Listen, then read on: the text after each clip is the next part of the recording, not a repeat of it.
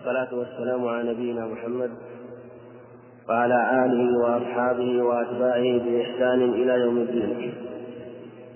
أما بعد فأسأله سبحانه وتعالى أن يرزقني وإياكم السداد والصواب في أقوالنا وأفعالنا وفيما نأتي ونذر. آمين. إنه جواد كريم. وأسأله سبحانه وتعالى أن يرزقني إياكم الإخلاص في ذلك. أما بعد فسوف نكمل ما سبق اتبعناه في الدورة الماضية في كتاب المحرم للإمام ابن عبد الهادي. قد سبق شرح ما تيسر من هذا الكتاب إلى باب صلاة التطوع.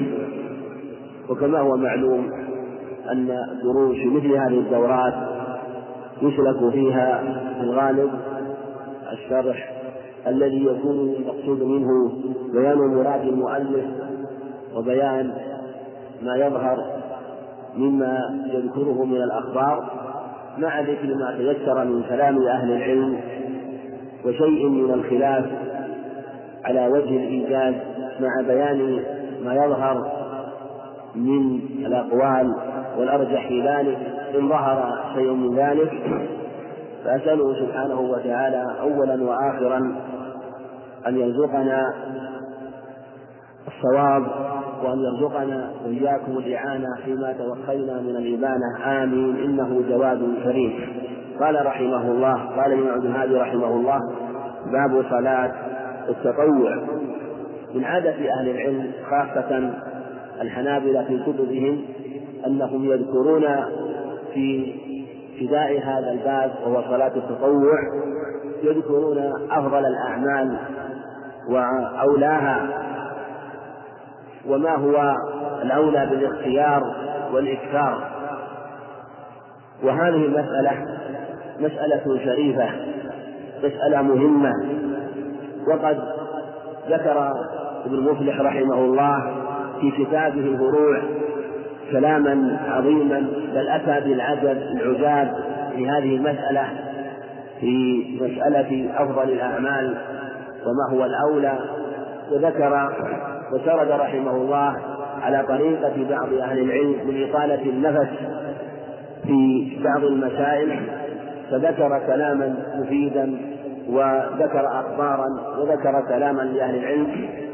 فأوصي إخواني بمطالعة كلامه ومراجعته في كتاب في كتابه الفروع في باب صلاة التطوع أو نحو هذا الباب.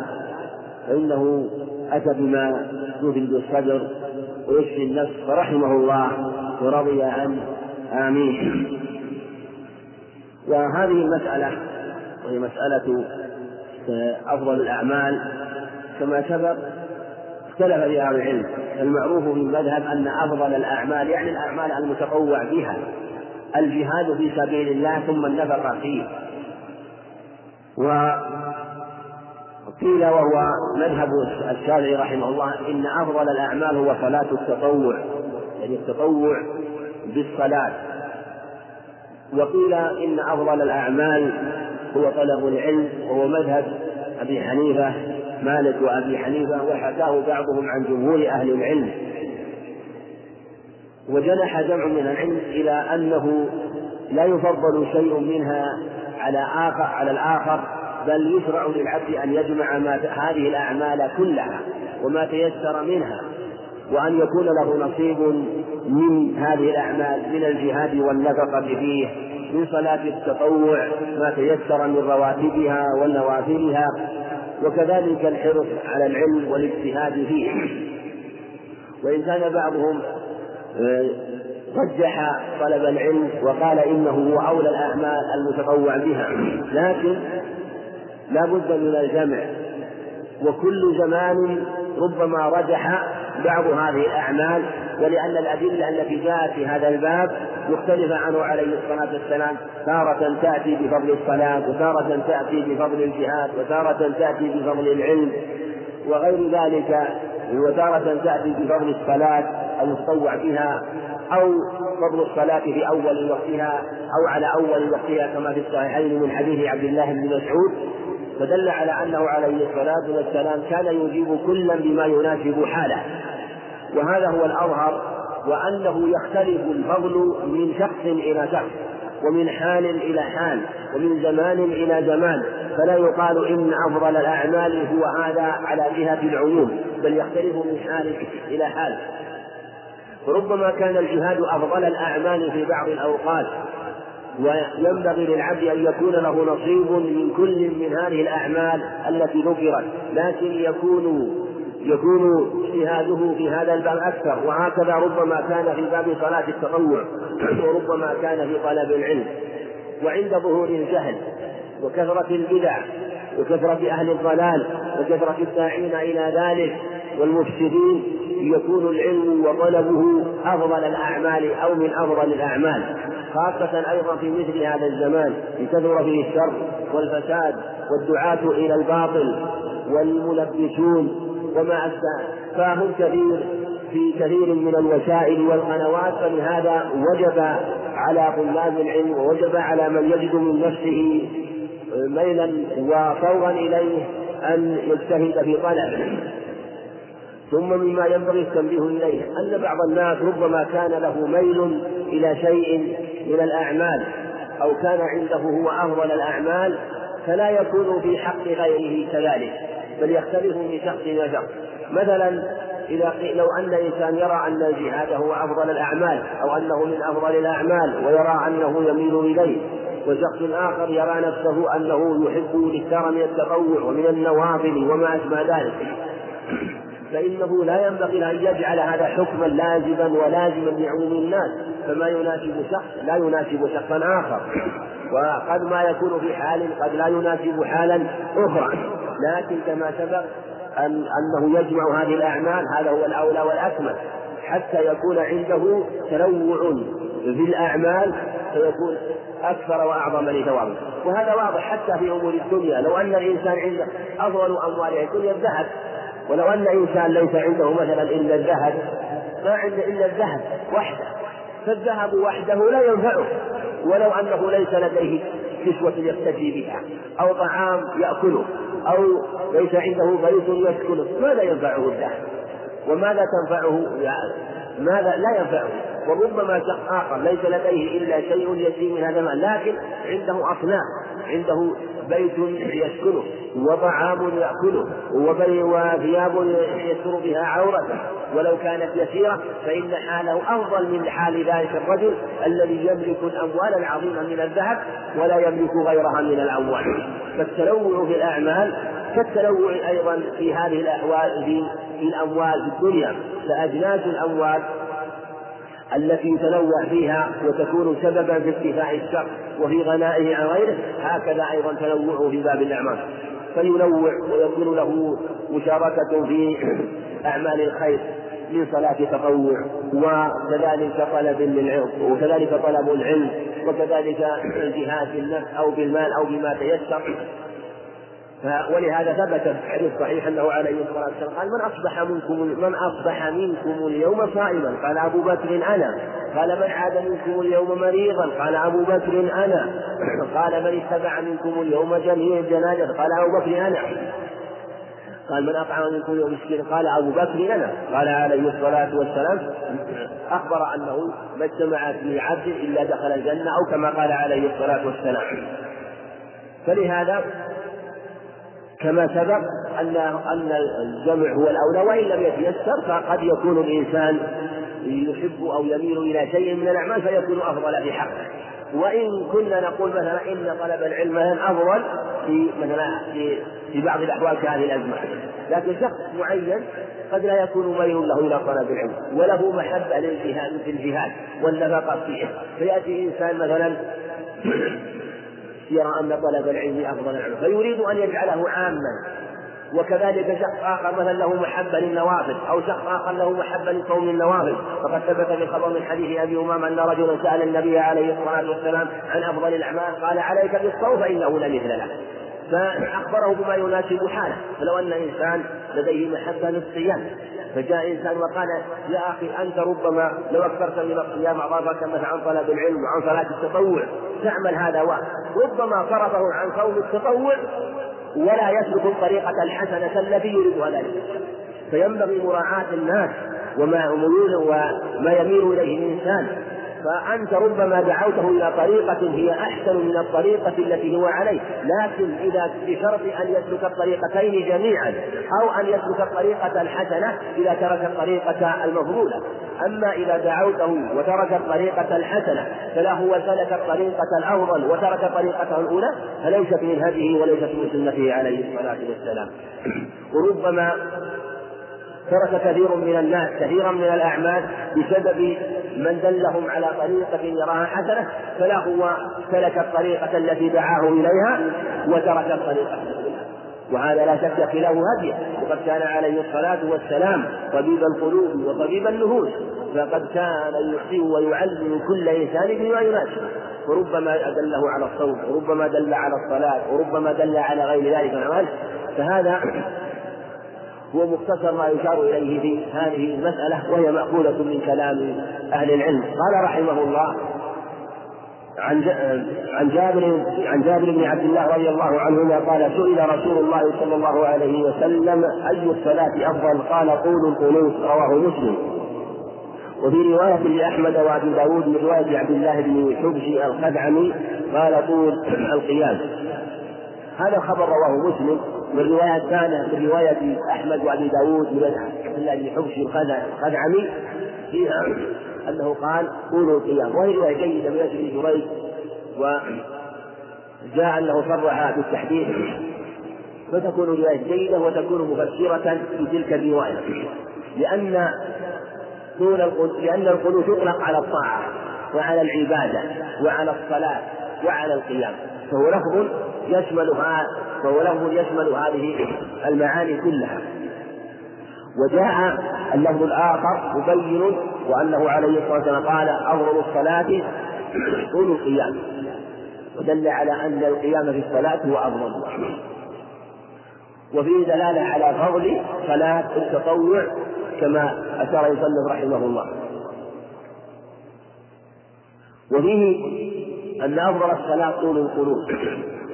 والقنوت كما سبق يطلع على على القيام. فالقيام بالصلاة هو أفضلها. واختلف العلماء في الركوع هل أفضل الركوع أو السجود؟ أو القيام. والصواب أن تكون الصلاة متقاربة. إذا أطال قيامها أطال ركوعها وسجودها. هكذا هديه عليه الصلاة والسلام وسنته وعبد الله بن حبش الخدعمي ليس له إلا أحاديث يسيرة.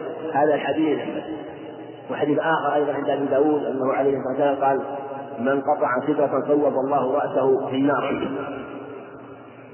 قال رحمه الله عن ربيعة بن سعد الأسلمي رضي الله عنه قال كنت أبيت مع النبي صلى الله عليه وسلم فآتيه بوضوئه بوضوئه وحاله فقال لي سل. فقلت أسألك مرافقتك في الجنة. فقال أو غير ذلك؟ قلت هو ذاك. قال فأعني على نفسك بكثرة السجود رواه مسلم. وهذا الخبر رواه مسلم وربيعة بن كعب الأسلمي.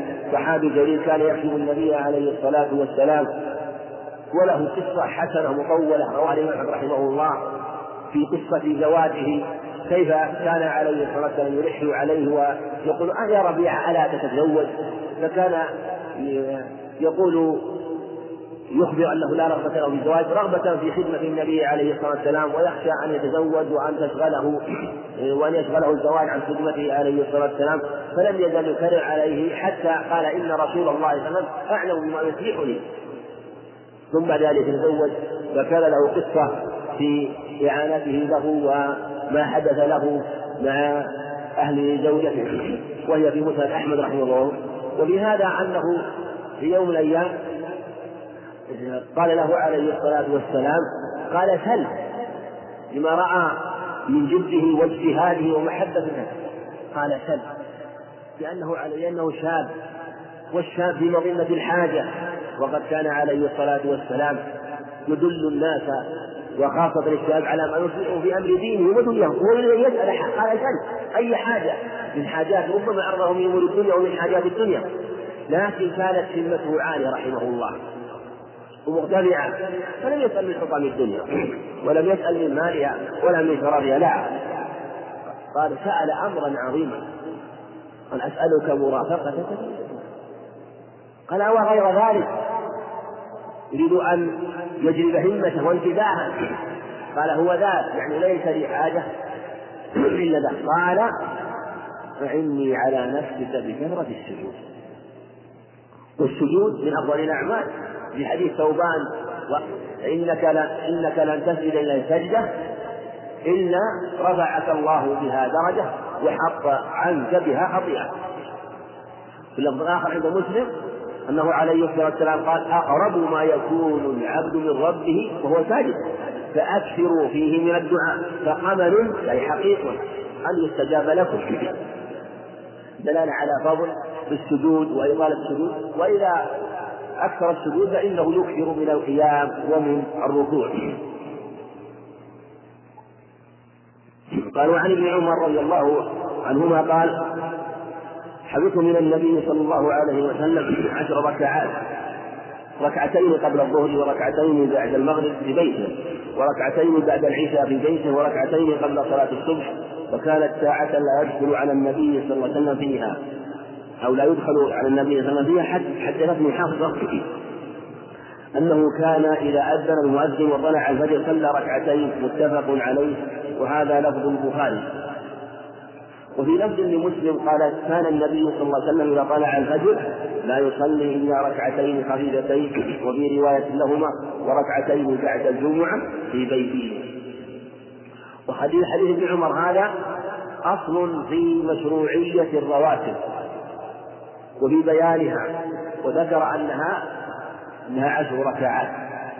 قال حفظت من النبي صلى الله عليه وسلم ركعتين قبل صلاة وركعتين بعدها وركعتين بعد المغرب وركعتين بعد بعد المغرب في بيته وركعتين بعد العشاء وركعتين قبل صلاة الفجر. حديث صحيح مسلم ركعة خفيفة. من الآخر أنه كان لا يصلي إلا هاتين الركعتين بعد طلوع الفجر. وسيأتي شيء من الأخبار وحديث ابن عمر هذا وحديث عائشة أنه عليه الصلاة والسلام كان يصلي أربعا قبل الظهر واثنتين بعدها عند البخاري. وحديث أم حبيبة من صلى لله في يوم وليلة ثنتي عشرة ركعة بنى الله له بيتا في الجنة. هذه الأحاديث الثلاثة هي الأصل في مشروعية الرواتب. وجاءت أخبار أخرى في هذا الباب. من حديث أبي هريرة ومن حديث عائشة ولكن هي هذه هي أصح الأخبار وهي الأصل في هذا الباب. حديث ابن عمر هو أهل العلم وهو مشروعية الرواتب. والرواتب على مراتب. أقواها وأعلاها مرتبة ركعتا الفجر والوتر. وهاتان الركعتان لم يكن صلى الله عليه وسلم يدعهما لا حضرا ولا سفرا بل كان يصليهما في حضره وفي سفره ويلازمهما عليه الصلاة والسلام. حتى قال بعض العلم إنه ليس في الرواتب غيرهما. وقال بعض العلم في وجوب ركعتين الفجر كما قول بعض التابعين. وقال بعضهم من وجوب الوتر وإن كان الصواب عدم الوجوب لكن يدل على تأكدهما. والمرتبة الثانية من الرواتب بقية الرواتب وهي ركعتان بعد المغرب وركعتان بعد العشاء وركعتان بعد قبل صلاة الفجر. وآكد هذه الرواتب بعد الوتر وركعة بعد الوتر وركعتي الفجر ركعتا المغرب فإنهما ركعتان متأكدتان. قد أمر بهما عليه الصلاة والسلام وأمر بأن تصلى في البيوت وقال صلوا هاتين الركعتين في البيوت وقال هما من صلاة هما من صلاة البيوت في ركعتي المغرب فهما من أيضا من الرواتب المتأكدة. ثم يليها يلي هذه الرتبة ما كان من غير الرواتب كما سيأتي وهو النوافل المقيدة التي جاءت مقيدة وليست من الرواتب. وهي الرتبة الثالثة وكركعة كأربع قبل العصر. وكذلك حديث حديث حبيبة أربع قبل الظهر وأربع بعدها فمنها ست رواتب واثنتان بعدها من النوافل المقيدة. والمرتبة التي تليها سائر النوافل غير المقيدة. سائر النوافل غير المقيدة التي تشرع في كل وقت في غير أوقات الليل. وربما دخل في النوافل المقيدة صلاة الضحى وإذا قيل بعدم مشروعية المداومة عليها فلا تدخل وإن قيل بمشروعية المداومة عليها كما هو الأظهر فإنها تدخل في النوافل المقيدة ثم النوافل التي يكون لها سبب تشرع عند وجود أسبابها. فالمقصود أن أفضل أن أفضل ما يتطوع به هو الرواتب وهي التي جاءت في حديث ابن عمر وهي عشر ركعات وفي حديث عائشة ذكر أربع قبل الظهر كما سيأتي. وعن عائشة رضي الله عنها قالت رضي الله عنها أن النبي صلى الله عليه وسلم كان يدع أربعا قبل الظهر وركعتين قبل الغداة رواه البخاري. وهذا رواه الترمذي شاهدا للحديث عليه أيضا بهذا المعنى. في أربع قبل الظهر وركعتان بعدها فتبين من هذا أن الرواتب ثنتا عشرة ركعة. أربع قبل الظهر واثنتان بعد. فنصيب الظهر ست ركعات. وهي نصف الرواتب. ونصيب بقية الصلوات النصف الثاني ركعتان بعد المغرب وركعتان بعد العشاء وركعتان قبل الفجر. فالظهر لها راتبة قبلها وبعدها. والعصر لا راتبة قبلها وتحرم الصلاة بعدها إلا الفجر. والمغرب لا راتبة لها قبلها ويصلى بعدها ركعتان. والعشاء لا راتبة لها قبلها ويصلى بعدها ركعتان. والفجر قبلها ركعتان. إذا توزعت الرواتب الصلوات منها ما تشرع قبلها وبعدها وهو الظهر ومنها ما يشرع بعدها وهو المغرب والعشاء ومنها ما ما تكون قبلها وهي صلاة الفجر. وهي بنتا عشرة ركعة والصواب وهو الأظهر كما سيأتي في حديث ابن حبيبة. والأربع قبل الظهر الأربع قبل الظهر هذه تكون قبلها بعد دخول وقت وسيأتي في الحديث الآخر ذكر أربع قبلها وأربع بعدها. ويشمل الظهر صلاة الجمعة أيضا كما سيأتي أنه يصلي بعد بعد الجمعة ركعتين. فلها راتبة بعدها واختلف هل أربع أو اثنتان. وقيل إن صلى في بيته صلى أربعا وإن صلى في المسجد صلى ركعتين. والأظهر أنها أربع ركعات. أن راتبة المغرب أن راتبة الجمعة أربع. لما ثبت في صحيح مسلم من هريرة من كان منكم يصلي الجمعة أو إذا صلى الجمعة فليصلي بعدها أربعا. وأقلها ركعتان والسنة أن يصلى أربع ولا راتبة لها قبلها الجمعة. إذا هي باقية على الأصل هي تشبه بقية الصلوات فهي فالجمعة يصلى بعدها راتبة وقبلها يصلى ما تيسر نافلة لا راتبة لها. وهي والله أعلم لأنها تشبه صلاة العيد ولأنها عيد الأسبوع والعيد لا يشرع الصلاة قبله. فلهذا بل كان كما ثبت في حديث جابر أنه عليه الصلاة والسلام إذا رجع من العيد صلى في بيته ركعتين كما عند ابن ماجه. فهكذا صلاة الجمعة يصلى قبلها يصلى بعدها ولا يصلى قبلها على جهة الرأس، أما قبلها كما جاء في الأخبار عند البخاري وغيره أنه يصلي ما كتب الله له وما تيسر، لا تحديد نافلة قبلها، كما يصلى قبل العشاء ما كتب له وكذلك قبل المغرب ولو صلى مثلا بين المغرب والعشاء واستمر إلى إقامة صلاة العشاء فإنه وقت يجمع فيه الصلاة كما في حديث أنس وما معناه أنهم كانوا يحيون ما بين العشاءين فعلى هذا تكون الراتبة بعدها آه، بعد الجمعة بعدها. والسنن والأفضل في الرواتب أن تصلى في البيوت هذا هو السنة.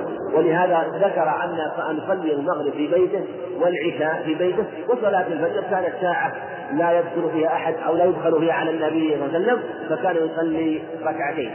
وذكر المغرب في بيته ليس المقصود أنه كان عليه الصلاة والسلام يخص صلاة الظهر أنه يصليها في المسجد. إنما كان والله أعلم أنه في النهار في الظهر وفي وسط النهار كان ينشغل بأمور بأمور المسلمين وبحاجاتهم فربما كان في المسجد وربما جلس فيه. فكان يصلي في المسجد حتى لا يفوت عليه. وربما سئل عن صلاة فأخرها كما سأله وفد عبد القيس مرة فصلى راتبة الظهر بعد صلاة العصر عليه الصلاة والسلام. أما في الصلاة الليلية المغرب والعشاء في الغالب أنه يكون في بيته فلهذا كان يصلي الصلاة المكتوبة في صلاة الراتبة بيته وهذا هو السنة. الأصل في الفرائض أنها لا تصلى لا يجوز أن تصلى إلا في المساجد مع الجماعة إلا لعارض. والأصل في النوافل أنها تصلى في البيوت إلا لعارض. هذا هو السنة. فالفرائض من خصائص الاجتماعات في المساجد والنوافل تخص بها البيوت وهكذا كان عليه الصلاة والسلام إلا للأمور العارضة. يعني تحية المسجد أو يكون في المسجد فيصلي أو ما أشبه ذلك مما يكون سببه موجودا أو ربما لو تشاغل عنها مثلا فاتته فالسنة هو أن يصليها في المسجد. قال وعنها يعني عائشة رضي الله عنها. قالت لم يكن النبي صلى الله عليه وسلم على شيء من النوافل شد منه تعاهدا تعاهدا على ركعة الفجر متفق عليه واللفظ للبخاري. ولمسلم ركعة الفجر خير من الدنيا وما فيها. وهذا أيضا يبين فضل هذه السنة وأنه عليه الصلاة والسلام يتعب لم يكن على شيء من أشد تعاهدا منه على ركعة الفجر. إنه عند مسلم لم يكن إلى شيء من الخير أسرع منه إلى ركعتي الفجر. أخبر عليه الصلاة والسلام قال ركعتا الفجر كما عند مسلم خير من الدنيا وما وفي لفظ عند مسلم أيضا قال لهما أحب إلي من الدنيا جميعا. وهكذا كان عليه الصلاة والسلام إذا دل على ما على شيء من الأعمال ذكر مثل هذا لكي يشد النفوس لأن النفوس مجبولة على حب الدنيا فيذكر الدنيا من باب الترغيب وأنه خير من الدنيا. وإلا فالدنيا وما عليها لا تساوي شيئا مقابل هذه الأعمال. لهذا قال له ما أحب إلي من الدنيا جميعا. وقال عليه الصلاة والسلام في صحيح مسلم قال أحب الكلام سبحان الله والحمد لله ولا إله إلا الله وفي الآخر أنه قال في هذه الكلمة الأرض أحب إلي مما طلعت عليه الشمس. يعني هكذا كان يذكر في هذه الأعمال وفي هذه الأذكار حتى يجتهد في الحرص عليها فهي من أفضل الرواتب وقد كان عليه الصلاة والسلام يحث عليها بفعله وبقوله.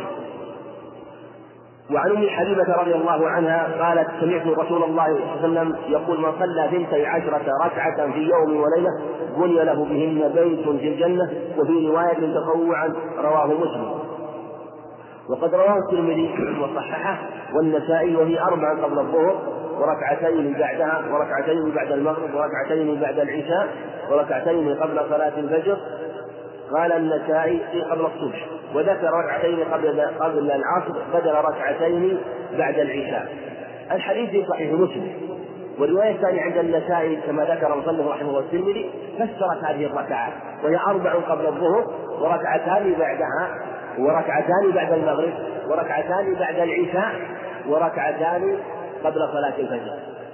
في اللفظ الآخر عند النسائي قال وركعتان قبل صلاة العصر ولم يذكر بعد العشاء. لكن هذا اللفظ لا يثبت. وقال لأنه رجل قال له فليح بن سليمان وهو ليس بالقوي وقد خالف الثقات فتكون هذه الرواية مرجوحة. والصواب ما جاء في الرواية الأخرى أنهما ركعتان بعد العشاء وأن العصر لا راتبة له.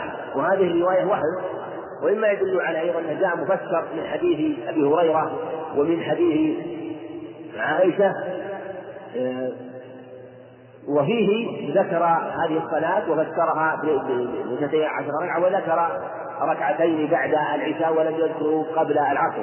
وهذا هو الصواب. ولم يعهد ولم يعرف أنه عليه الصلاة والسلام كان يحافظ على ركعتين قبل العصر أو أنه كان يصلي قبلها اربعا. وما جاء أنه كان يصلي قبلها فلا يصح كما سيأتي بيانه رحمه من كلام مصنف أيضا أو كما سيأتي إليه إشار إليه في كلام مصنف رحمه الله. وهذه الركعات من صلى لله في يوم في يوم واثنتين عشرة ركعة. فيه فضل كما سبق هذه الرواتب. وهذا من أصح الأخبار فيها. وفي بني له بيت في الجنة. وأن من صلى لله في يوم وليلة كل ما صلى هذه الركعات بني له بيت. فإذا صلى مرة ثانية بني له بيت في الجنة. فهذا الفضل وهو بناء البيت يحصل في كل صلاة تصلى في كل حين كلما صليت هذه الرواتب. كلما وإذا حافظ عليها صار يبني البيوت والقصور في الجنة. و في اللفظ وسيأتي ذكر المحافظة في على أربع قبل الظهر وأربع بعدها والفضل ذلك وأن الفضل في المحافظة. وفي اللفظ الآخر من ثابر كما سيأتي. قال وعن أم حبيبة رضي الله عنها قالت قال رسول الله صلى الله عليه وسلم من حافظ على أربع أربع ركعات قبل الظهر وأربع أربع ركعات قبل الظهر وأربع بعد حرمه الله على النار. رواه أحمد وأبو داود وابن ماجه والنسائي والترمذي وقال حسن صحيح غريب. وهذا حديث جيد. لا لا بأس بإسناده وفيه أن أنه عليه قال من حافظ على أربع قبل الظهر وأربع بعد حرمه الله على النار. وجاء الترمذي رحمه الله من طريق آخر من صلى قبل الظهر أربعا وبعد أربعا حرمه الله على النار والمصنف اختار هذا كأنه لأنه أقوى وقد راجعت سنده عند الترمذي. فتبين أن السند الذي أن هذه الرواية ذكر رحمه الله وهي من حافظ أقوى من الرواية الثانية وهي من صلى وهو في كلا الطريقين يقوي أحدهما الآخر فيكون مجموع الطريقين جيد بل هذا الطريق بمفرده لا بأس به وهو من حافظ وفيه ذكر الفضل مع المحافظة وأن من حافظ على أربع قبل الظهر وأربع بعد حرمه الله على النار. وفي لفظ لم تمسه النار وفي لفظ لم تمس لحمه النار أبدا. وجاء في لفظ آخر لفظ آخر أنه عليه قال عند النسائي لم تمس النار وجهه وهذا اللفظ عند النسائي في ثبوته نظر وفي سنده رجل مبهم وفيه جيد والصواب ما جاء في الأخرى وهو تعليم التحريم. وأنه قال لم تمسه النار. بلفظ حرمه الله على النار. لم تمس النار لحمه أبدا. أما تخصيص الوجه فهذا له وجه أيضا من جهة أن مواضع السجود جاء في الحديث الصحيح أنه قال أنهم أن الذين يدخلون النار من أهل التوحيد ومن أهل الصلاة أنهم يحترقون وتحرقون إلا دارات وجوههم وفي اللفظ الآخر لا تأكل النار مواضع السجود. فهذا الحديث الصحيح يشهد بهذا اللفظ وأن التحريم ربما كان لمواضع السجود. ويظهر والله أعلم بالتأمل أن يقال إن ذاك الخبر الذي في الصحيحين وهو في في من يشفع له فيخرج من النار أنه تحريم أن هذا التحريم لمواضع السجود أو لدارات الوجوه ولوجوههم أنه في أهل التوحيد عموما وأنهم لو عذبوا فإن النار لا تأكل مواضع السجود أما هذا التحريم وهو من حرم من حفظ من حفظ أربع قبل الظهر وأربع بعده هذا تحريم عام لجميع البدن لكن مع المحافظة ولا شك أن من حافظ على أربع قبل الظهر وأربع بعدها حري أن يحافظ على غيرها وأن يجتهد في كثير من الأعمال الحسنة الطيبة فيحرم على النار تحريما مطلقا. وفيه لم تمسه لم تمسه النار أبدا. وهذه الأربع قبل الظهر أربع منها رواتب وأربع قبلها بعدها منها اثنتان من الرواتب واثنتان نافلة. ويمكن يقال إن الأربع قبل الظهر التي جاءت في حديث ابن حبيبة هذا غير الأربع التي جاءت في حديث عائشة وأنها أربع كما قال بعض العلم أنها سنة نصف النهار وسنة زوال الشمس. وإلى هذا جنح العلامه القيم رحمه الله في زاد المعاد وقال ما معناه؟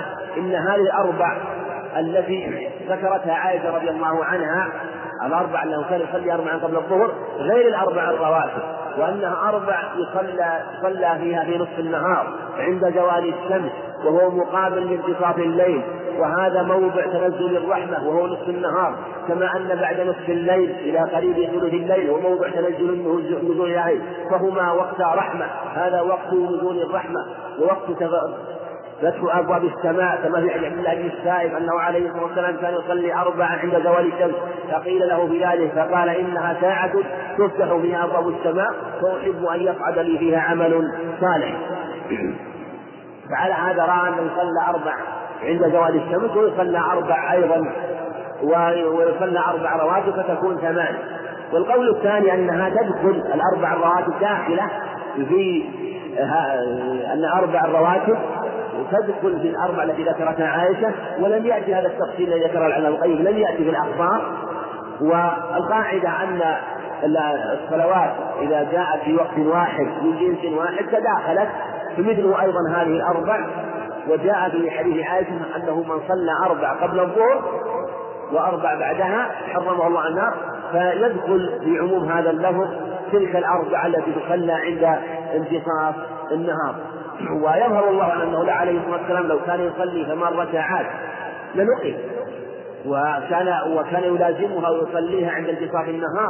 لكان نقله من أظهر الأشياء ومن أبين الأشياء. وهذا وقد حسر الصحابة رضي الله عنهم وذكروا صفة صلاته فلم يذكروا على هذا الوصف الذي ذكر رحمه الله.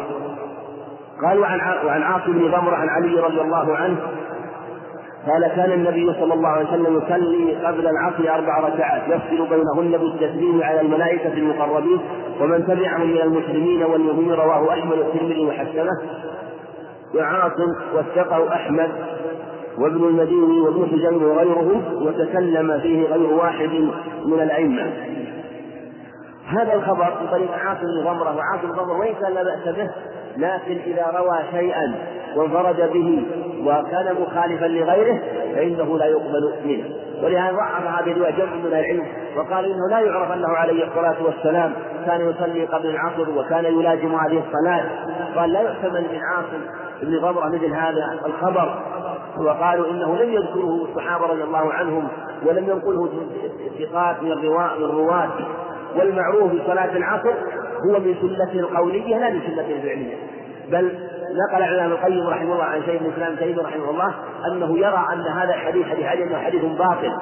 ان حديث بل حكم عليه بعضهم بأنه موضوع وهو حديث جاء مطول عند الترمذي وفيه انه يصلي في أول النهار أربع ركعات وعند انتصاب النهار أربع ركعات وقبل العصر أربع ركعات فذكر ستة عشر ركعة ستة عشرة ركعة فحكموا عليه بعد لأنه لا يثبت وأن المنقول والمعروف من سنته هو أنه حث عليها وقال رحم الله امرأ صلى قبل العصر أربعا كما سيأتي أما ما جاء من فعله فإنه لا يثبت ولا يصح.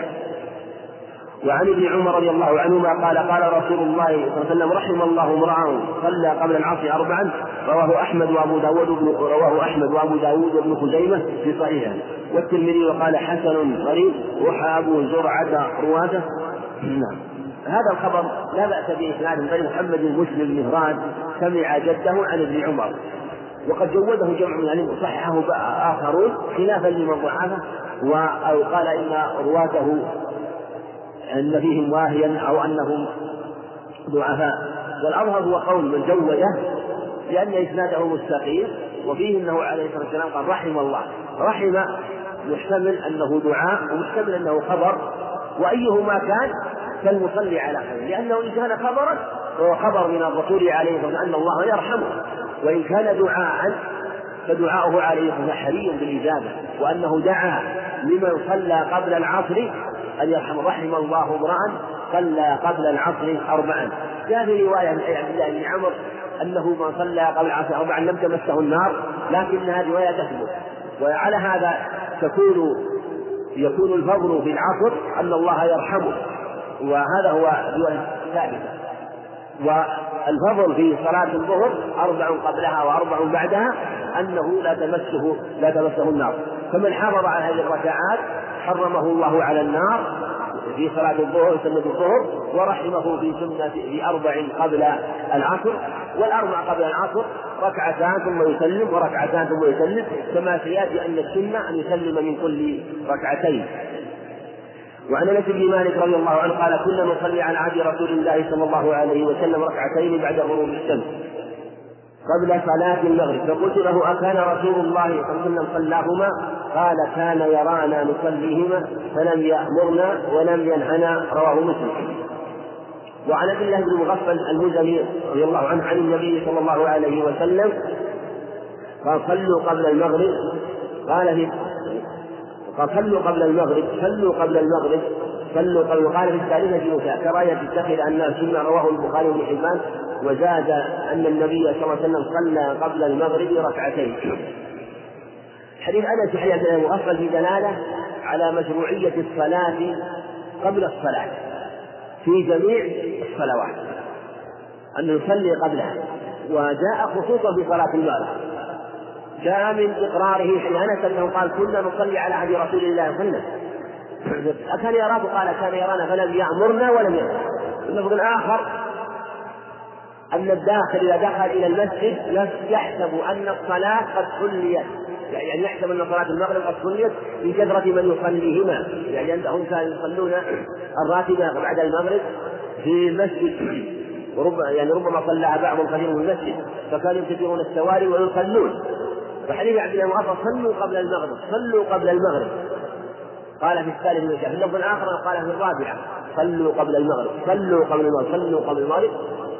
قال في الثاني من العشاء ترى يتخذها الناس سنة يعني سنة راتبة أو لازمة فبين أنها حتى عليها أنه حتى عليها فثبت فيها الإقرار وفي أنواع السنة الثلاث ثلاثة أنه أقر من فعلها عليه الصلاة والسلام حيث صليت وهو يراه وأيضا حتى عليها بقولها عليه الصلاة والسلام.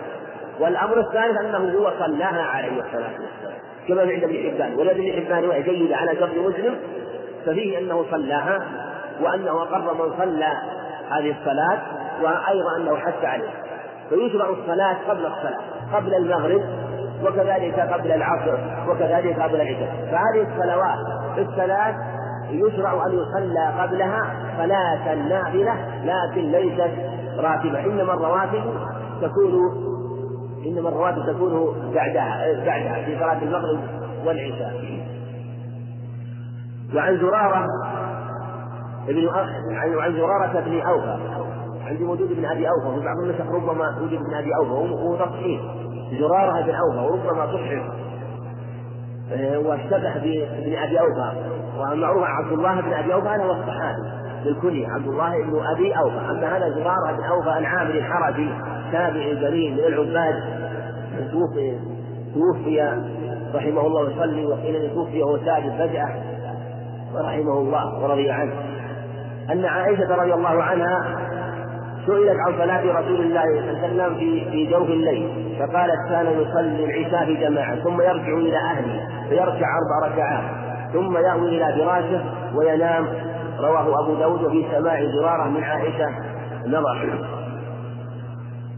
وفي هذا ذكر صلى الله في سماع أن في سماعه من عائشة نظر لأن المعروف أن بينهما ساعد ابن هشام. فعن أن يكون فيه انقطاع وقيل على طريقة بعض العلم من يكتفي بالمعاصرة وإمكان المعاصرة أنه يكون سميع منه لكن بشرط أن لا ينفي السماع إمام واثق الرواية. وإلا إذا فإذا وجد في المعاصرة مع احتمال السماع ثبت. أما إذا كان مع نفي علم العلم الحفاظ السماع فإنه لا يكتفى بالمعاصرة في هذه الحالة. المقصود من هذه الرواية موضع نظر. لكن آه، كونه جاء أنه يصلي عليه الصلاة والسلام أنه يصلي أربع إذ أنه يصلي في بيته. وفيها أنه ربما صلى قبل النوم الصلاه والسلام والمعروف في صلاته الليل أنه كان يصلي أنه كان يصلي بعد النوم بعد التهجد بعد نوم ويتهجد. هذا المعروف في الاخبار زيد بن خالد وفي حديث ابن عباس. في حديث عائشة المعروفة الصحيحة حديث حذيفة وحديث عبد الله بن مسعود رضي الله عن الجميع هذا هو المعروف في الاخبار أنه كان يصلي بعد قيامه من النوم عليه. ربما صلى كما جاء في الخبر قبل ذلك. لكن في هذا الخبر أيضا جاء عند أبي داود أنه عليه الصلاة والسلام كان يصلي تسع ركعات. ثم بعد ذلك نقص إلى سبع فقد يقال إنه مما يوهم هذه الرواية أن المعروف أنه عليه الصلاة والسلام كان يصلي إحدى عشره أو ثلاثة عشرة ثم نقص بعد ذلك. لا أنه ابتدأ التسع ثم نقص لا. كان يصلي إحدى عشره أو ثلاثة عشرة على اختلاف الروايتين كما سيأتي ثم نقص. وتوهم هذه الرواية أنه كان في جميع ابتدائه وفي جميع أحواله أنه كان يصلي إحدى عشره أنه كان يصلي تسع. ثم بعد ذلك نقص أو مما يوهم هذه الرواية ويقوي الانقطاع لذكره مسلم رحمه الله. وعنها رضي الله عنها قالت كان رسول الله صلى الله عليه وسلم يخفف الركعتين اللتين قبل الصبح حتى إني لا أقول أقرأ بأم الكتاب أم لا متفق عليه. وفي هذا أنه كان يصلي عليه أنه كان يخفف الركعتين قبل صلاة الفجر وهما ركعتان راتبتان. وفيه أنه قالت فاقول هل قرأ بأم القرآن؟ فالمراد تخفيفهما لا أنه كان لا يقرأ فقد كان يقرأ عليه الصلاة والسلام. هو ربما قرأ معهما ما تيسر كما سياتي فكان يقرأ. لكن لما قارنتها بصلاته بالليل وكان يصلي صلاة الليل ويطولها عليه الصلاة والسلام وجاء في الأخبار أنه يطيلها جدا وربما قرأ فيها سورة طويلة حتى أنه ربما قرأ البقرة. والنساء ثم قرأ آل عمران آل عمران في الثاني قرأ البقرة ثم آل عمران ثم النساء ثم المائدة. في أنه قرأ الأنعام والأعراف شك الراوي. أنه كان يطيل القراءة عليه الصلاة وفي حديث حذيفة عند النساء أنه في ليلة صلى أربع ركعات. وفي حديث خباب أنه في ليلة صلى ركعتين عليه الصلاة والسلام. ولم يصلي غيرهما. ففيه أنه كان يجعل ربما أطال جدا عليه الصلاة والسلام. فكأنها لما نسبت هاتين الركعتين إلى صلاة في الليل وكانت قصيرة جدا بالنسبة فلهذا قد قرأ بأم القرآن من جهة بيان أنهما ركعتان خفيفتان وجاء في حديث عند أبي داود حديث بلال أو من رواية بلال عن عائشة أنه عليه الصلاة والسلام قال لما ذكر له بلال أنه تأخر عليه قال إني أصلي هاتين الركعتين وقال لو يعني لو تأخرت وما تأخرت لأحسنتهما وأجملتهما فلا شك أنه سيقرأ فيهما بالفاتحة وما تيسر والمشروع هو تخفيفهما في قراءتهما وفي ركوعهما وفي سجودهما. وهكذا كانت سنة عليه الصلاة والسلام. كان يبتدئ صلاة النهار بصلاة خفيفة وهما ركعتا الفجر كما كان يبتدئ صلاة الليل كما سيأتي بركعتين خفيفتين. فكان يفتتح صلاة الليل بركعتين خفيفتين ويفتتح صلاة النهار بركعتين خفيفتين وهما راتبة الفجر. وعن أبي هريرة رضي الله عنه أن رسول الله صلى الله عليه وسلم قرأ في ركعتي الفجر قل يا أيها الكافرون قل الله أحد. وعن ابن عباس رضي الله عنه أن رسول الله صلى الله عليه وسلم كان يقرأ في ركعتي الفجر في الأولى منه يقول آمنا بالله وما أنزل إلينا. والآية التي في البقرة الآية التي في البقرة. وفي الآخرة منهما آمنا بالله واشهد بأننا مسلم رواهما مسلم. وفي هذا أنه عليه الصلاة والسلام ربما خص القراءة. وفيه أيضا أنه لا بأس أن يقرأ بشيء من القرآن أنه لا بأس أن يقرأ بشيء من القرآن بشيء بشيء من الصلاة بشيء من القرآن ولو بسورتين. فلو أخذ قرأ انتقى آيات من سورة ثم انتقى آيات من سورة لا بأس بذلك. كما قرأ عليه الصلاة والسلام بآية الإيمان من سورة البقرة وآية الإسلام من سورة آل عمران فقرأ بهذه من سورة وهذه من سورة. فهي لا بأس أن يقرأ من أواسط القرآن أو من أواخره أو من أوائله كما قرأ عليه الصلاة والسلام بهاتين الركعتين بهاتين الآيتين من هاتين السورتين. وفيه أيضا أنه هو فيه أيضا أنه لا بأس أن يقرأ بل يشرع أن يقرأ بهما بسورة كاملة لكن حيث قرأ بهما بسورة كاملة قرأ بالسورتين الخفيفتين. سورة الكافرون قل يا أيها الكافرون وسورة صمد قل الله أحد. بسورتي الإخلاص وهما سورتان مبنيتان على التوحيد. أحدهما على التوحيد العملي وهو سورة الله احد والسورة الثانية على التوحيد العلمي. وهي سورة الصمد. وكان يقرأ بهاتين السورتين وأشار بعض العلم إلى هذا المعنى وأنه خصهما لأنهما فيهما ذكر التوحيد العلمي والعملي ففتح صلاته بهذا بهاتين الآيتين وبهاتين وبهاتين السورتين إشارة إلى الاتباع على التوحيد والإيمان إقرارا ونطقا واعتقادا وأيضا في كما سبق إشارة إلى أنه كان يخف عليه الصلاة والسلام.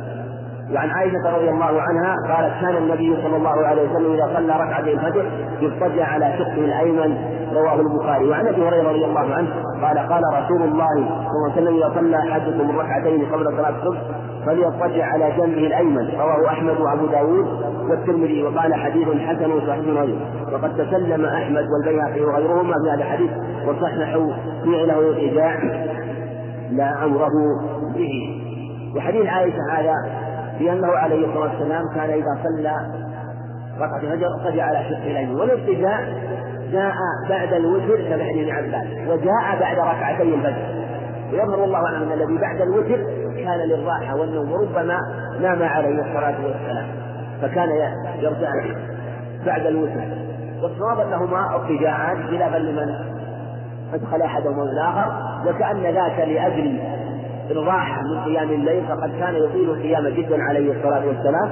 وهذا لأجل الاستعداد لصلاة الفجر فكان يضطجع على شقه الأيمن كما في هذا الخبر. والمعروف كما ذكر المصنف رحمه الله أنه من فعله أنه وجاء في حديث أبي هريرة أنه عليه الصلاة والسلام صلى أحدكم ركعة الفجر فليضطجع على شقه الأيمن. جاء الأمر به.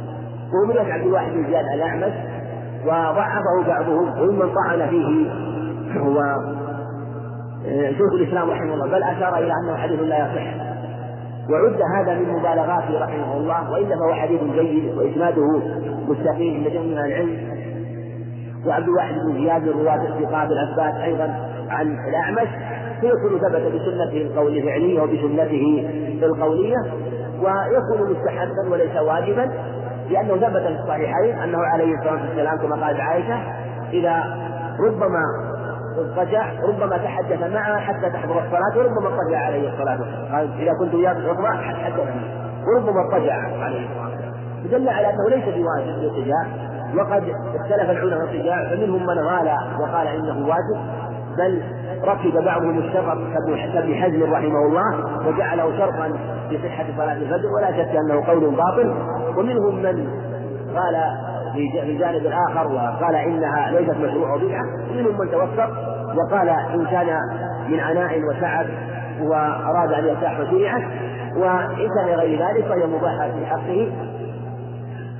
وإذا اضطجع لأجل عموم الاقتداء به عليه الصلاة والسلام فلا بأس. خاصة إذا قيل بثبوت هذا الخبر من حديث أبي هريرة فليضطجع فيدل هذا الحديث على عموم مشروعية وعموم التأسي في الخبر الآخر من حديث عائشة فثبت الخبران من جهة فعله ومن جهة من جهة قوله فيشرع الاتجاه على الشق الأيمن إذا تيسر ذلك وهذا يكون في البيت لا في المسجد. ولعل من قال إنه بدعة أنكره إذا كان الاتجاه في المسجد الاتجاه في المسجد غير مشروع لأنه ربما يكون يؤذي غيره وربما آه، غلبه النوم احمد وربما أيضا أخذ مكان غيره وضايق غيره.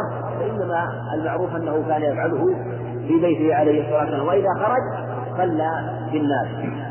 وعن ابن عمر رضي الله عنهما أن رجلا سأل النبي صلى الله عليه وسلم عن صلاة الليل فقال رسول الله صلى الله عليه وسلم صلاة الليل مثنى مثنى فإذا خشي أحدكم الصبح صلى ركعة واحدة توتر له ما قد صلى. متفق عليه. وعنه رضي الله عنه عن النبي صلى الله عليه وسلم صلاة الليل والنهار مثنى مثنى رواه أحمد وأبو داود والترمذي وابن ماجه والنسائي وابن حبان. وصححه البخاري وقال أحمد في روايه الميموني وغيره عنه إسناده جيد. وقال النسائي هذا الحديث عندي خطأ. وقال الترمذي اختلف أصحاب شعبة في حديث ابن عمر فرفعه بعضهم ووقفه بعضهم وقال الدار الصحيح ذكر صلاة الليل دون ذكر النهار. حديث ابن عمر صلاة الليل مثنى مثنى وهذا استدل به بعضهم على وجوب أن يكون التسليم من ركعتين في صلاة الليل بحصر المبتدأ والخبر في قول حصر صلاة الليل مثنى مثنى وذهب آخرون الجمهور إلى أنه سنة والأفضل أن يصلي ركعتين ركعتين هذا هو الأفضل والسنة. و ولو وصل وصلى خمسا أو صلى تسعا شردا أو سبعا شردا فلا بأس. وهذا هو الأظهر. فقد ثبت عنه عليه الصلاة والسلام أنه صلى سبعا شردا وتسعا شردا وصلى خمسا شردا. وجاء صفات أخرى أيضا مشتملة في السرد وفي الفصل في الفصل والوصل دل على أن الأفضل هو الفصل في صلاة الليل ولو سرد ولم يفصل فلا بأس جمعا بين الأخبار في هذا الباب. فإذا خشي أحدكم صلى ركعة واحدة له ما قد صلى. قول إذا خشي أحدكم يدل على أن الوقت أن الوقت الوتر ينتهي بطلوع الفجر. واختلف العلماء في هذا لكن هذا هو يدل عليه هذا الخبر وما جاء بمعنى حديث ابن عمر عند الترمذي أنه إذا قال إذا ذهب الليل أو إذا طلع الفجر فقد ذهب عامة صلاة الليل والوتر فدل على أن الوتر ينتهي بطلوع الفجر. وفيه أيضا أن الوتر يكون بركعه واحدة وأن الوتر يطلق على الركعه المفردة ولقد توتر له ما قد صلى. اختلف العلماء في الوتر هل يطلق على جميع صلاة الليل أو على الركعة المنفردة؟ والصواب أن يقال إنه إذا كانت صلاته متصلة جميعا وصلاها وهو سلام صلى خمسا جميعا أو ثلاثا جميعا مثلا سردها فبنصف الجميع وتر. وإن صلى ركعتين ركعتين ثم صلى ركعة واحدة فما قبلها سبع وصلاة الوتر هي هذه الركعة الواحدة. وفيه دلالة على أن الوتر لا أنه لا بأس أن يصلى ركعة واحدة وأن لا بأس أن يوتر له أن يوتر بركعة واحدة. حديث ابن عمر وفي حديث ابن عباس عند مسلم الوتر ركعة من آخر الليل. وإن كان الأفضل أن يزيد على الركعة وأن يشفعها بركعتين فأكثر وإلا فثبت الخبر. من حديث أبي أيوب أيضا الوتر حق فمن كان يوتر بواحدة فليفعل الحديث والأخبار الأخرى في هذا الباب. الرواية الثانية صلاة الليل والنهار. واختلف العلماء هذه الرواية وزودها بعضهم بذكر النهار من طريق علي بن عبد الله الأزدي البارقي وبعضهم قال انه خطأ كالنسائي ومن اعتمد قال إنه جيد الرواية ويشهد له أن غالب صلاته عليه الصلاة والسلام كانت كانت ركعتين فكان يصلي ركعتين صلاة الجمعة ركعتين وهنالك صلاة العيد ركعتين وهكذا غالب الصلاة ركعتين وأمر المسجد داخل المسجد يصلي ركعتين وكذلك صلاة التوبة ركعتان وهكذا كل الصلوات ركع يعني ركعتان ركعتان فأيضا صلاة الليل والنهار. لكن في صلاة النهار آتت منه في صلاة الليل وثبت فيه الخبر وهو الذي جاء في أكثر الأخبار أنه عليه الصلاة والسلام كان يسلم من كل ركعتين وقد روى أحمد وأبو داود إسناد صحيح أنه عليه الصلاة والسلام صلى إحدى عشرة ركعة يفصل بين كل ركعتين وقالت يسلم بين كل ركعتين. وعن أبي هريرة رضي الله عنه قال قال رسول الله صلى الله عليه وسلم أفضل الصيام بعد رمضان شهر الله المحرم وأفضل الصلاة بعد الفريضة صلاة الليل رواه مسلم. وفي هذا أن أفضل الصيام بعد رمضان شهر الله المحرم. وهذا نص في هذا الخبر وجاء أنه عليه الصلاة والسلام كان أكثر صوم في شعبان. واختلف العلماء في هذا لكن هذا الخبر يدل على أن أفضل الصيام هو في شهر الله المحرم وان شهر شعبان له فضله لكن هو عليه الصلاة والسلام ربما ترك العمل وعمل في غيره لأسباب تقتضي ذلك. فثبت مشروعية أو فضل هذا الصوم فضل شهر الله المحرم من قوله وشعبان أيضا من فعل حيث كان أكثر ما كان يصوم في هذا الشهر عليه الصلاة والسلام. وجنح بعض العلم إلى أن الصوم صوم مطلق وصوم مقيد واختيار ابن رجب رحمه الله وقال إن إن شعبان هو أفضل الصوم لأنه قبل رمضان وهو كالراتب للصلاة قبلها فهو يصوم قبل رمضان كما تصلي قبل صلاة الظهر مثلا فهو كالراتب قبله فهو أفضل.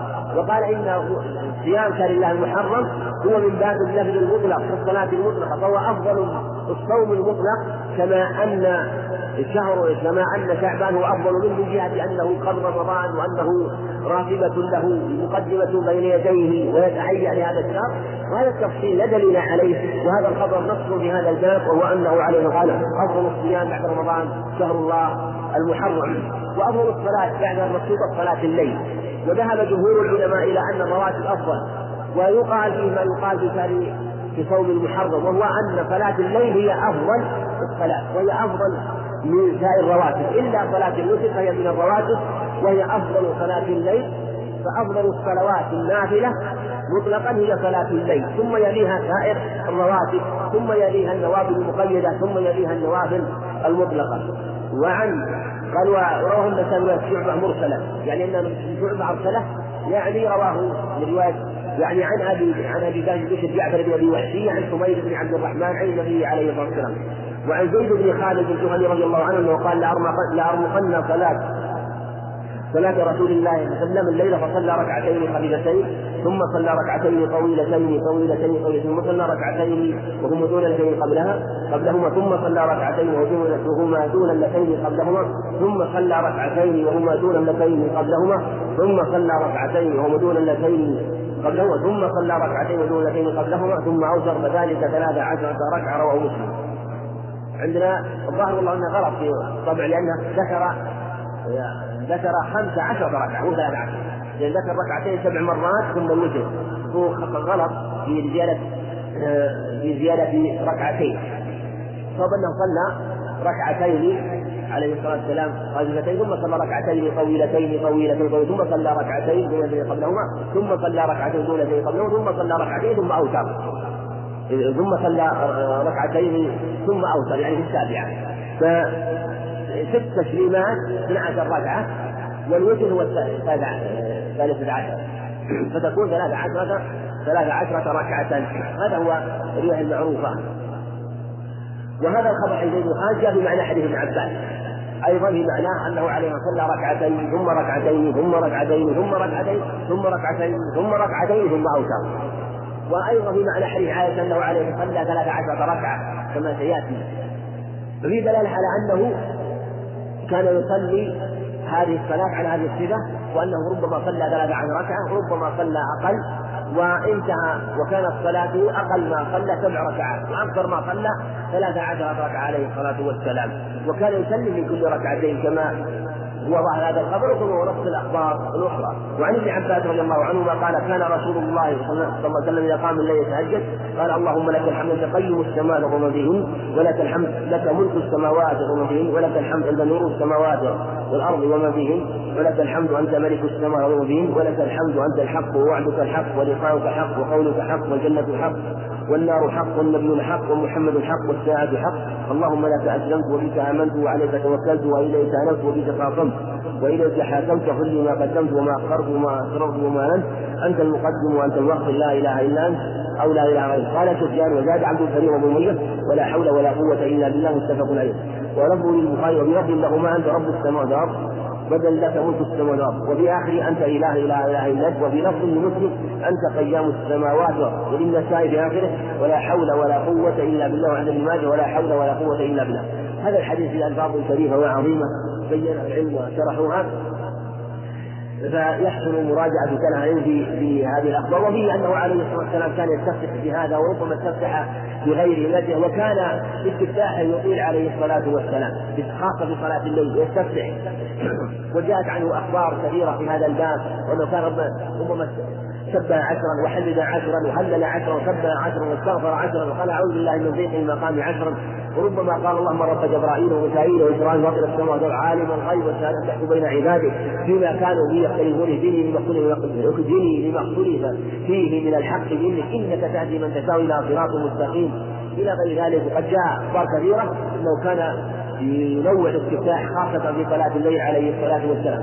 ولا حول ولا قوة إلا بالله هي صحة الخبر أما عند البخاري من طريق عبد الكريم بن أمية والبخاري وعبد الكريم بن أمية هذا أبو مخالف وهو ضعيف ومتروك والبخاري لم يقصد التخريج له إنما لأنه جاء من طريقة هذه الرواية فلأجل هذا ذكر استطرادا رحمه الله وقد صحت هذه هذه الرواية يقول ولا حول ولا قوة إلا بالله عند ابن ماجه وغيره. فهي من ضمن الخبر وثبتت في الخبر أيضا. وعن أم سلمة رضي الله عنها أن النبي صلى الله عليه وسلم استيقظ ليلة فقال سبحان الله ماذا أنزل الليلة من الفتنة؟ ماذا أنزل من الخزائن؟ من يوقظ صواحب الحجرات يرب كافية في الدنيا عارية في الآخرة. رواه البخاري. وفي أنه عليه الصلاة والسلام كان ربما وعظ في الليل وربما وعظ أهله كان ربما استيقظ الليل ووعظ أهله.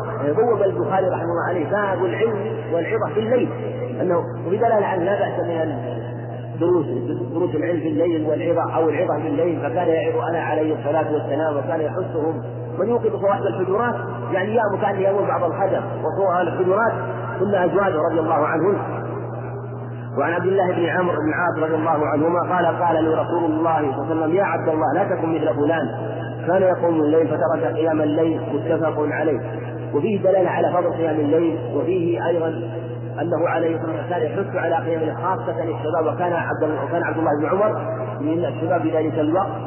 عبد الله بن عمرو فكان يقول يا عبد الله لا تكن مثل فلان كان يقوم الليل فترك قيام الليل. دلالة على أن من كان له عمل صالح حسن ان يداوم عليه. وقد كان عليه الصلاة والسلام إذا عمل عملا اثبته وفيه تحفيز النفس بذكر حال ليست مستحسنه من باب الاجتناب. حسب السلف وأن هذه الحال لا يحسن الاقتداء بها. ويحسن مجانبة حال صاحبه كما قال لا تكن مثل فلان. وقال فلان ولم يذكره بالاسم. كما يعرف عليه الصلاة والسلام يقول ما بال أقوام كما في هذا الخبر. وعن عاصم بن ضمر عن علي رضي الله عنه عن علي بن أبي طالب رضي الله عنه قال قال رسول الله صلى الله عليه وسلم يا أهل القرآن أوفروا فإن الله وتر يحب فإن الله وتر يحب الوتر رواه أحمد وأبو داود والنسائي وابن ماجه وابن خزيمة في صحيحه والترمذي وقال هذا حديث حسن غريب وعاصم فيه ولقد أبعد من قوى هذا الحديث بقوله بعد ذكر وعاصم يخرج له الحاكم صدرك فإنه يخرج الضعيف والثقة والمتروك والمتهم وهذا خبر من طريق عاصم بن وسلم لكن له شاهد عن أبي عند أبي داوود من حديث عبد الله بن مسعود وروايه أبي عبيدة عن عبد الله وهو منقطع لكن في مجموع الخبرين يكون خبر من باب الحسن لغيره قل يا أهل القرآن. في يعني أهل اما المراد الذين يلازمون القرآن قراءة وتلاوة أو الحافظين له المعتنين به. سيروا يا أهل فإن الله وتر يحب الوتر دلالة على عدم وجوب الوتر وانما خص به أهل القرآن دلالة على فضل الوتر ومشروعية الوتر ومشروعية ملازمة الوتر كما هي سنة عليه الصلاة والسلام. وعن الحجاج بن أرباس عن عمه شعيب عن أبيه عن جده أن رسول الله صلى الله عليه وسلم قال إن الله قد زادكم صلاة هي وهي الوتر رواه أحمد وحجاج غير محتج غير محتج به ولم يسمعه من عمر. والحديث بن الحجاج بن عطاء وفيه أيضا انقطاع فهو ضعيف وله شاهد صحيح خارج من حذافة رواه أبو داود. رواه أبو داود أو ذكر صاحب رحمه ذكره صاحب رحمه الله الحاوي حجر ومن باب حديث آخر صحيح لم يذكره المصنف المحرر هنا ولم يذكره الحاوي حجر غيره وحديث أبي بصرة.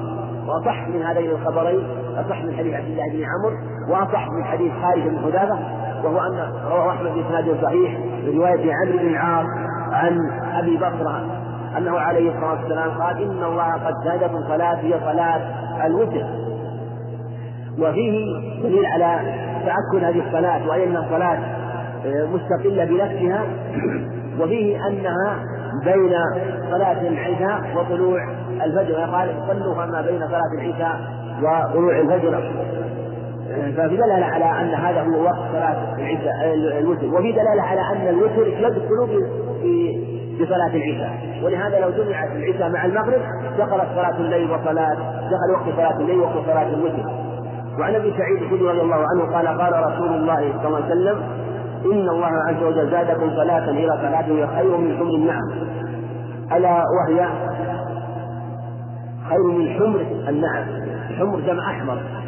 وربما نسك بعض النسخ حمر. حمر جمع حمار. حمر حمر تسكين الميم حمر النعم.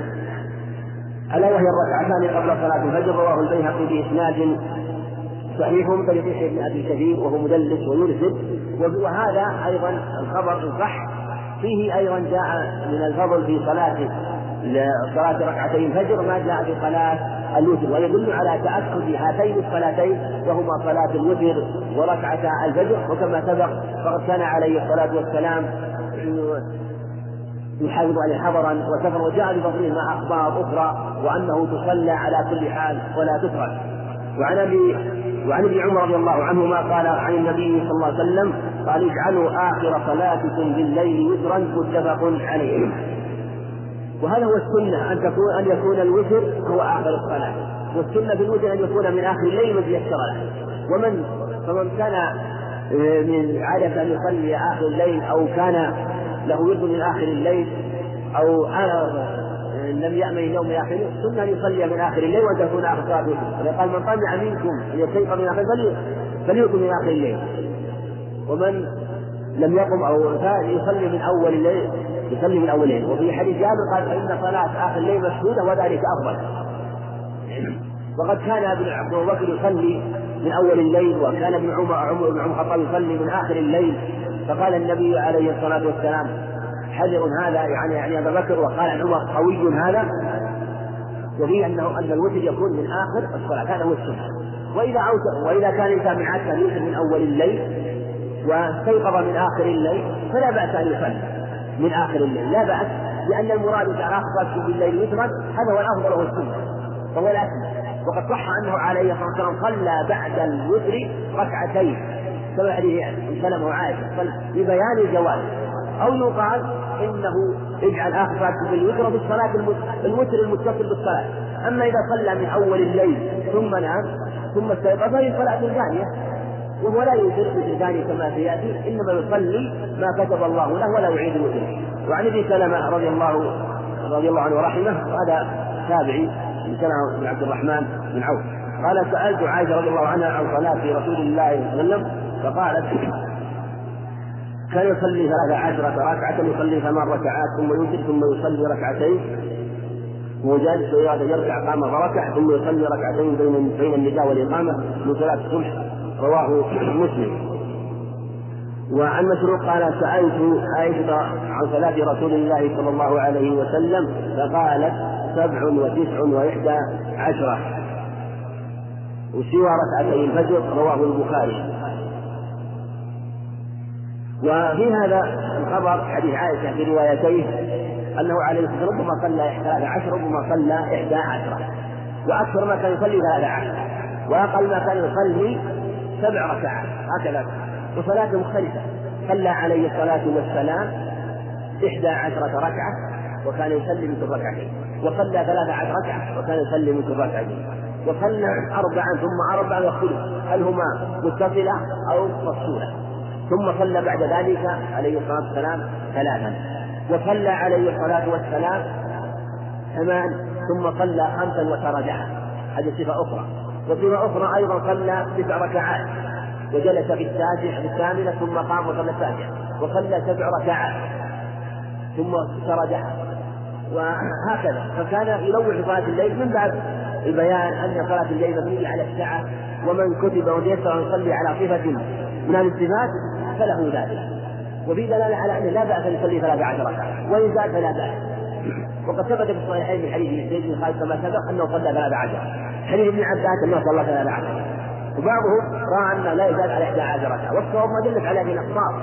وحديث عائشة صريح في ذلك أنه صلى ثلاث عشر ركعة. لكن تقلد من تقلد. حافظ بن حجر رحمه الله ويرى أن صلاته ما زاد على 11 ركعة.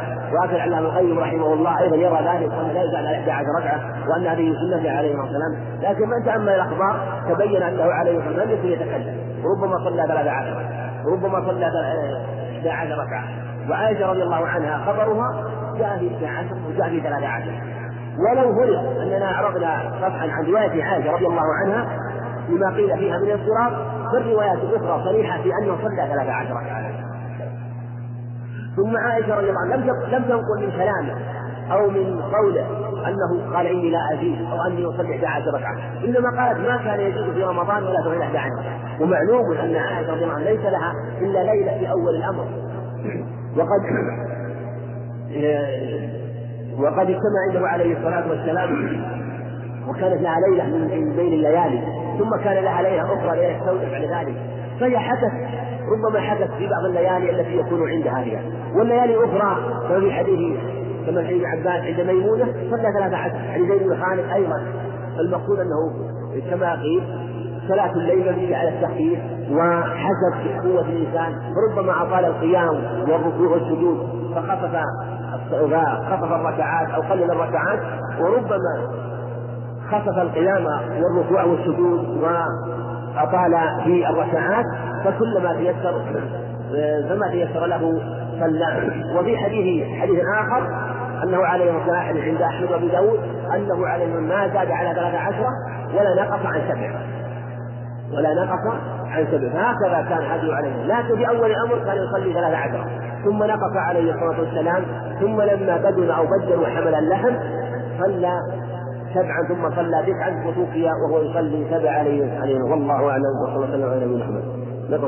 بن علي رضي الله عنه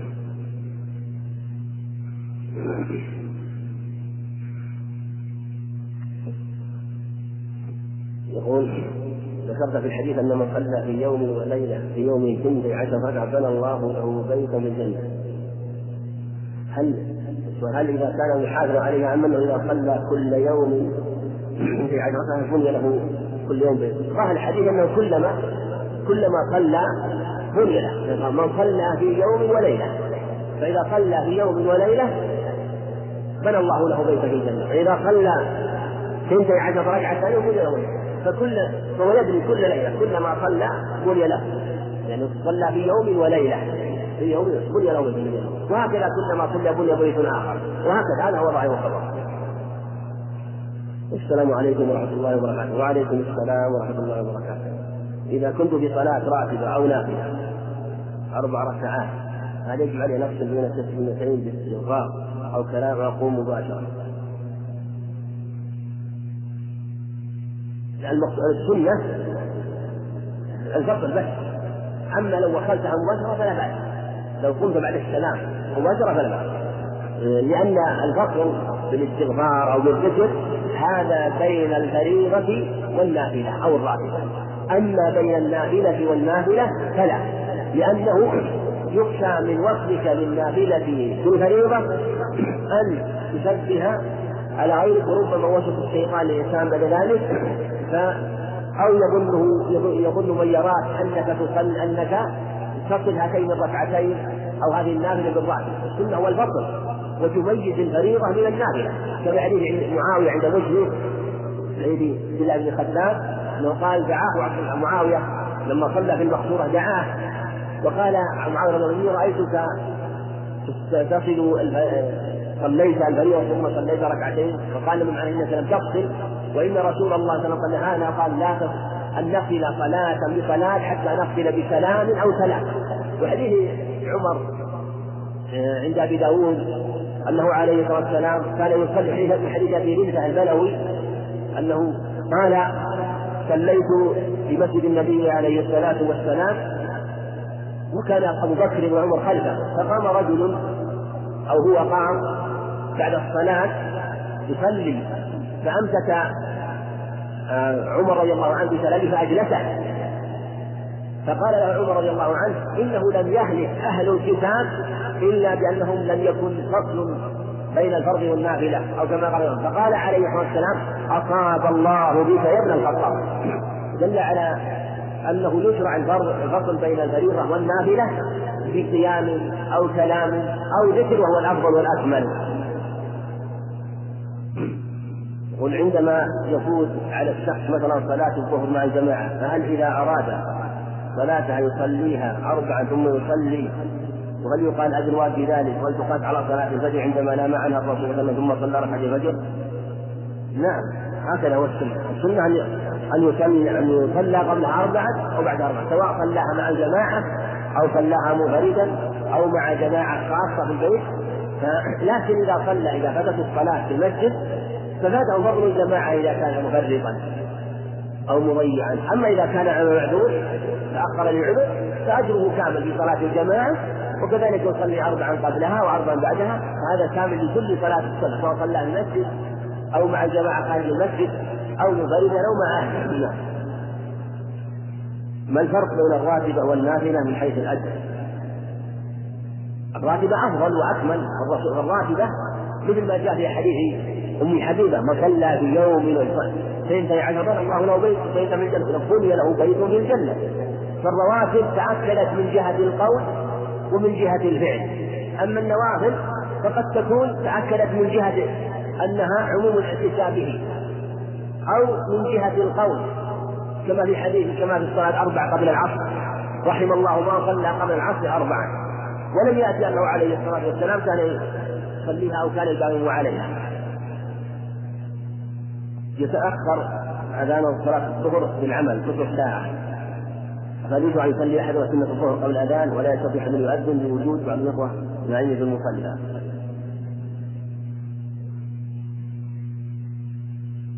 صلاة الظهر معلقة بالوقت. فإذا دخل الوقت يشرع سواء سواء كان أذن أم لم يؤذن. فإذا علمت أن الوقت قد دخل أو غلب على ظنك أن وقت صلاة الظهر دخل شرعت الصلاة لكن السنة أن تكون أن تكون تلي الأذان. لأن يحصل به مصالح. إجابة المؤذن. ثم هو يكون قد انتظر عن العبادة عبادة الأذان. ثم أيضا يدخل في عموم قوله عليه السلام بين كل أذانين صلاة. لكن هذا لو لم يؤذن هذا الفضل هذا الفضل حاصل خاصة إذا أذن للصلاة أو سمع الأذان فيشرع أن يصلي إذا في طيب فإن تيسر في المسجد فلا بأس. وإن صلى في بيته فقد ثبت في الخبر عند مسلم أنه عليه الصلاة والسلام كان يصلي أربعا قبل الظهر ثم يخرج فيصلي للناس قال ثم يعود فيصلي ركعتين ثم يصلي العصر ثم يعود عليه الصلاة والسلام وهكذا. وإذا كان في المسجد قوم نائمون السنة أن ينبهوا وأن إذا كان في وقت صلاة أو كان في مضايقة للمسجد. من راتبة الفجر هل تسمى بالرغيبة راتبة الحب رجعة بعدها.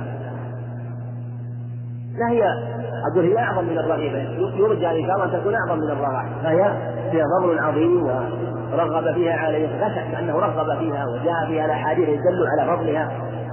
أما الرجعة سبق أنه إذا رجع وتيسر ذلك فلا بأس كما جاء عنه عليه الصلاة والسلام.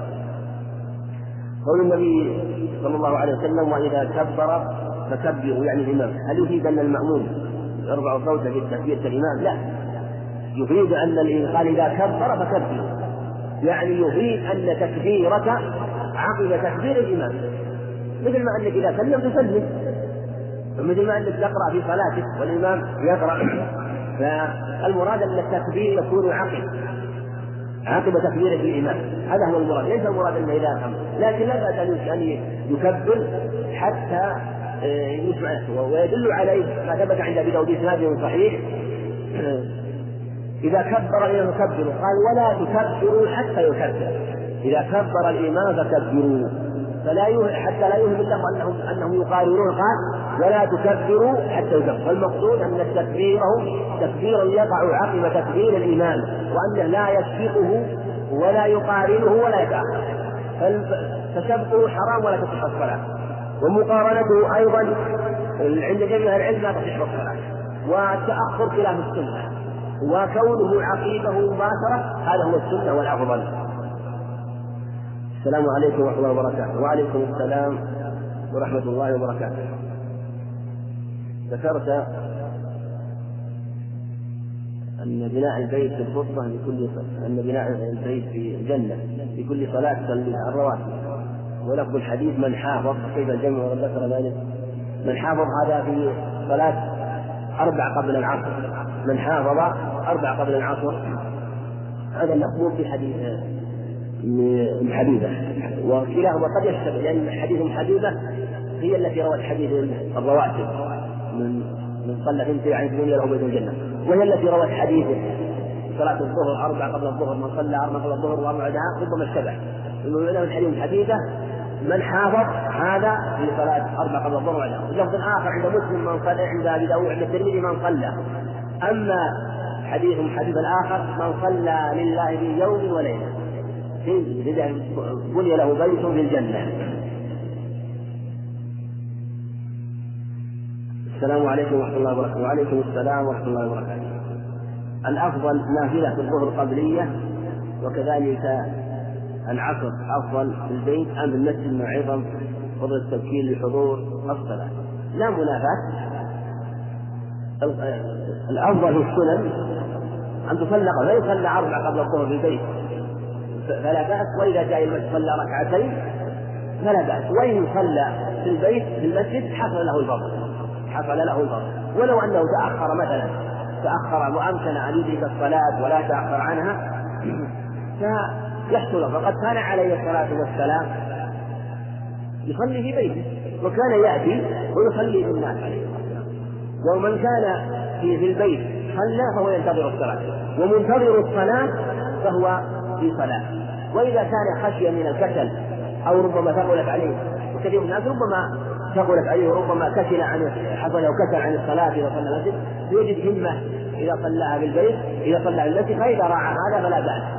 وإذا صلى بعضها مثلا في البيت صلى القبلية مثلا في المسجد وصلى البعدية في البيت فلا بأس بذلك. فيراعي الأفضل والأكمل كما كان عليه الصلاة والسلام يراعي مثل هذا. فربما صلاها في المسجد في النهار كما لأنه كان غالب أحواله في المسجد وربما صلى في البيت كما هي الصلاة الليلية.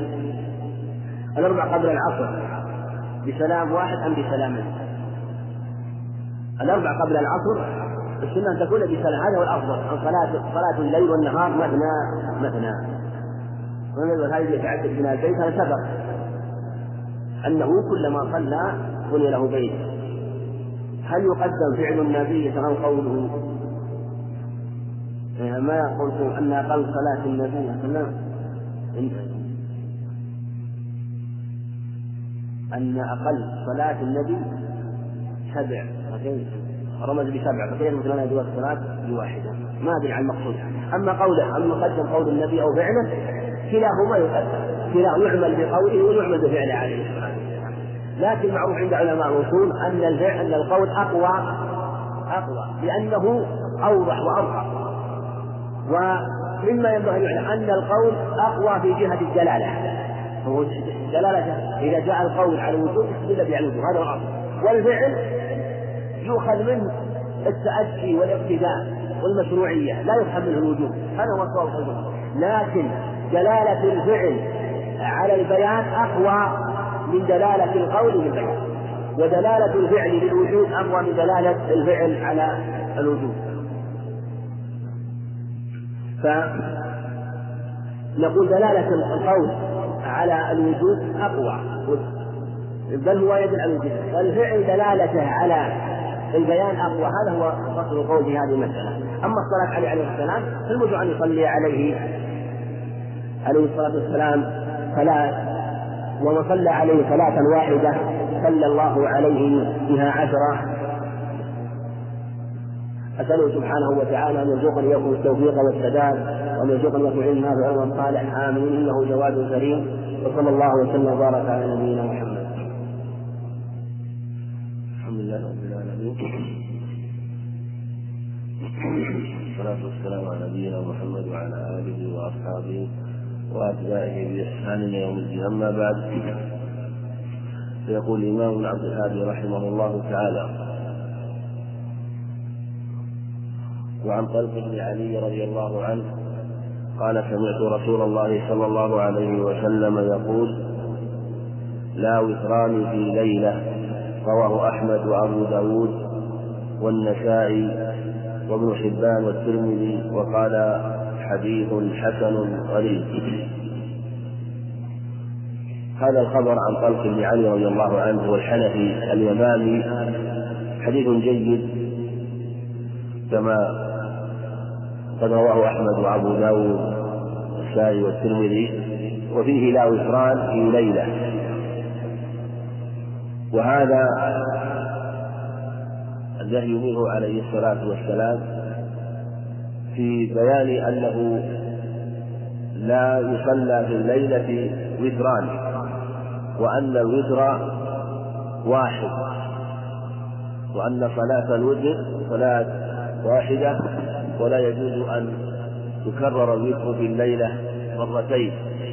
وقد قال عليه الصلاة والسلام في الخبر السابق اجعلوا آخر صلاتكم بالليل وترا فاختلف العلماء في هذه المسألة وهي ما إذا صلى بأول الليل وأراد أن يصلي في آخر في آخر الليل أو يعني ثم نام واستيقظ أو أنه صلى وأوتر ثم أراد أن يصلي بعد الوتر هل له يعني أن يصلي بعد ذلك؟ أم لا؟ على خلاف سبق شيء منه في الدرس السابق. والمقصود أن من أوتر أول الليل فلا يوتر آخره. ومن صلى أول الليل ولم يوتر فله أن يوتر في آخره والوتر صلاة من الصلوات. فكما أنه لا تصلى الصلاة مرة في اليوم كذلك لا يصلى لا تعيد الوتر وتصليه مرة أخرى. لا وتران في ليلة. ومن صلى في أول الليل ثم بعد ذلك من الله عليه واستيقظ من آخر الليل فيصلي ما كتب الله له ولا يعيد الوتر وقد ذهب جمع من العلم إلى أنه ينقض الوتر إلى أنه ينقض الوتر بمعنى أنه إذا صلى في أول الليل وأوتر ثم أراد أن يصلي من آخر الليل قالوا إنه يشفع وتره في أول الليل بصلاة في ركعة واحدة. فيضمها بالنية إلى الوتر في أول الليل فيكون شفعا ثم يصلي ما كتب الله له ثم بعد ذلك يوتر مرة أخرى. ويكون وتره الأخير. وما صلاه قبل فإنه يكون شافعا لأنه ضمه إلى الوتر الأول بالنية. والصواب أن هذا قول مرجوح وأنه لا يعمل وإن جاء عن بعض السلف وروي عن ابن عمر أنه كان أنه كان يشفع وتره في أول الليل بركعة. بركعة. مفصولة يعني. مفصولة بعدما نام استيقظ ثم ثم بعد ذلك توضأ ثم صلى ركعة واحدة. الصواب أنه في هذه الحالة في هذه الحالة أنه يصلي ما كتب الله له ولا ولا ينقض وتره. ولهذا لما بلغ عائشة رضي الله عنها مما بلغها فعل ابن عمر قالت هؤلاء قوم يتلاعبون بصلوات في صلاتهم وهو في الحقيقة من فعل هذا فقد أوتر ثلاث مرات لأنه أوتر أول الليل ثم بعد ذلك أو صلى صلاة واحدة وضمها في النية إلى الوتر في أول الليل ثم بعد ذلك صلى الركعة الأخيرة أو صلى الوتر من آخر الليل أوتر ثلاث مرات. وكيف تضم ركعة في من آخر الليل إلى الركعة الأولى من أول إلى إلى الوتر الأول من أول الليل وقد فصل بينهما الكلام أو النوم والحدث. هذا لا لا يكون. وهذا القول مرجوح. والصواب كما سبق أنه يصلي ما كتب الله له ثم ولا ينكر بعد ذلك. وإن أخر وتره كما في الحجاب كان وأوتر من آخر الليل فهذا هو هذه الصفة التي جاءت وهي التي كان هي من هديه عليه الصلاة والسلام وهي التي حث عليها. المقصود أنه لا يكرر الوتر ولا يعيده. إنما لو تبعه بأن نقض وتره تبعه بأن كان صلى مثلا مع الإمام الوتر في أول الليل وهذه مسألة ثانية لو كان أراد أن يصلي مع الإمام مثلا وأراد أن خاصة في رمضان التراويح مثلا وقال أريد أن أوتر مع أن أن أجعل وتري من آخر الليل وأريد أن أصلي معه حتى ينصرف فهل له أن يدفع وترا بمعنى أنه إذا سلم الإمام إذ يقوم فيصلي ركعة يضمها إلى ركعة الوتر فتكون جمعا هذا موضوع خلاف بعض العلم قال به وقالوا إنه لا بأس به ولأنه يكون كالذي كالذي يقضي ما فاته فيصلي ركعة يشفع بها ركعته مع الإمام. والقول الثاني أنه يسلم مع الإمام ولا حاجة أن يصلي دفعا ويسلم مع الإمام وينصرف معه ثم بعد ذلك ويكون وتره من أول الليل ثم بعد ذلك لا بأس أن يصلي من آخر الليل. إذا أراد ذلك ويحصل له الأجر. ولأنه في الحقيقة إذا إذا لم يسلم مع الإمام